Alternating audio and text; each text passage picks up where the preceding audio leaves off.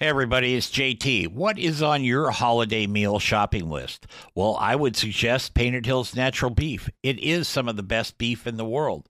And your friends and family will be thanking you for a long time if you serve Painted Hills Natural Beef for your holiday meals. And now you can buy it online just by going to paintedhillsbeef.com.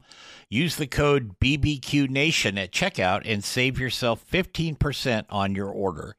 Give Painted Hills Natural Beef a place on your table this holiday season. This is Barbecue Nation After Hours, the conversation that took place after the show ended. Hey, everybody, it's JT, and this is a special version of Barbecue Nation. It is brought to you in part by Painted Hills Natural Beef. Beef you can be proud to serve your family and friends. That's Painted Hills Natural Beef. Hey, welcome to After Hours here on Barbecue Nation. I'm JT in the Turn It Don't Burn It studios, and we're talking with Adrian Miller, the author of Black Smoke, a brand new book, great book. Um, I found myself, I got to tell you this, Adrian, I found myself uh, taking this book and like sitting outside on our patio because we've had some really nice weather uh, today is crappy, of course, because I had to come into the studio. But um, we've had some really nice weather, and I found myself just sitting out there, just kind of reading and really absorbing all this. And and then I would look up, and there's some of my grills and smokers and stuff off to my right, and I would go, hmm. That gives me an idea, you know. And I would, Yeah. and my wife would come out and say, "Aren't you supposed to be, you know, prepping for a show?" And I'd say, "I am, I am, I am." So That's great. I love that. It, it's uh, it's all good. What was the um, what was perhaps the strangest thing you found out in researching the book? Oh man, um, kind of the nefarious side of barbecue. Yeah. Um, because you know when we think of barbecue, we think about all just like coming together, having fun, great food. Sure. But the fact that uh, you know barbecue was associated with lynching, um, and, and during slavery, how you know some sadistic things were described as barbecue, things done to human beings. Yeah. Like, man, didn't expect that. And I went back and forth on whether even to include that in the book, but I just decided, uh, let me do it. Um, and then on on the fun side of the equation, it was just like uh, just realizing that Memphis is the barbecue equivalent of Funky Town. Yeah. I mean, there's so much interesting stuff. You know, barbecue bologna, barbecue spaghetti. You know, it was kind of fun to just kind of suss out the history of those things. Hell, they have barbecue lettuce there. I mean, come on. you know, I mean, really. Uh, Yeah. I had I had Raichlen on the show last week, and he was like, he just his new book was how to barbecue vegetables. You know, Uh, okay. and and it, it's a great book and it's got a lot of fun stuff in it and all that and but when you get down to like smoking lettuce i have to draw the line i gotta tell you i gotta draw the line when you're smoking lettuce you know it, it it's it's not something i really want to go out and have for dinner i'm just gonna tell you Yeah. I feel you. I feel you. after you know you've had a quite a, uh, an interesting and very well experienced life between the your work in in politics your work as an author you know you've piddled around being a barbecue judge. And i say that sincerely and, and sweetly. I don't you know i'm not discounting your time as that.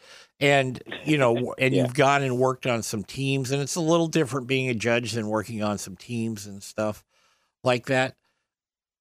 What would you recommend to people if they i think you're going to sell a lot of these books because not just from the barbecue aspect but from the historical spec aspect and then the african american aspect. But what would you tell people if you really they really want to get involved in grilling and smoking and and doing this stuff? What would you tell them? I would tell them, you know what? There's so much information, great information on the web now that you should really invest some time and go on a place like, you know, amazingribs.com, you know, the stuff that Meathead is putting out. Sure. Um, the videos. I mean, there's just so much now. There's really actually no excuse not to be good at making barbecue if you really want to get into it. right Um, and I would I would really say that. And then the other thing is I would say just, you know, be forgiving of yourself, but just get out there and just do some trial and error. And maybe develop your own style. yeah Um, it's yeah, the only way uh, it's going to get done yeah, exactly. You know, you're not Um, you're not going to have this inherent skill from the first time you fire Mhm. up a bag of Kingsford charcoal, you know. right. Yeah, exactly. Um, and I I would say, if possible, I mean, there's so many gadgets now and stuff like that. But if you could just get the old school feel, you know, um, you can do it on one a kettle grill, or you Yeah. know, I would say do it in an oil drum smoker. But just try the old school barbecue.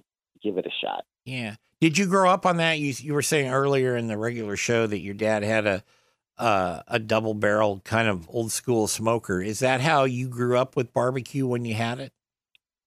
Uh, no. So before that, we had kind of a, I think it was called Charbroil Grill. Um, but you know, it was a charcoal grill, but it was a kind of like the self-contained unit. So sure. uh, it really wasn't until after I came back from college that my dad had that oil drum smoker, which he had a friend uh, custom built for him. But yeah, um, you know, I, I grew up on that, on basically like charcoal cooking uh, kind of kind of barbecue. Yeah. Um, direct heat, not not the offset smoker uh, technique that's so popular these days. Yeah, that that that direct heat thing didn't work out too good for my family, but uh, on some of those Sunday dinners. But Yeah, the corn was always good. Man, my mom could cook corn. right. Uh-huh. and the and also what I forgot to cover this actually in the regular show, but um, you you, you know when you you're talking about pits or digging a hole in the ground like that, and and if you were talking to um people of Spanish descent, they would say that was barbacoa, um, like Right. that. But it's interesting how they all crossed crossed over and i don't i think i think the united states is the end result of that i think that over Mhm. the centuries um you know it it's been different you were also talking about i i mean i i know you've been there i've been there to where they bury a pig in the ground or something like that in the middle east you know not a very Yeah. nice thing to say but they would cook goats that way i went to a goat grab as the we called it in the uh in Saudi Arabia, and the only thing that I didn't like about it is everybody reached in with their hands and took what they wanted. That Oh, really? Yeah, that- that wasn't that wasn't my highlight. You know what I mean? Mhm. But Mhm. that's hence the name goat grab. But it was, uh, Right. you know, a couple of hundred guys out in the desert with a tent, and there were dancing girls, and they were cooking this stuff, and the food was fine. You know, but when it Uh-huh. came time to serve, there it was. Boom. So you're just telling me you don't like that uh, quote unquote extra seasoning, huh? No, no, no, no. Okay.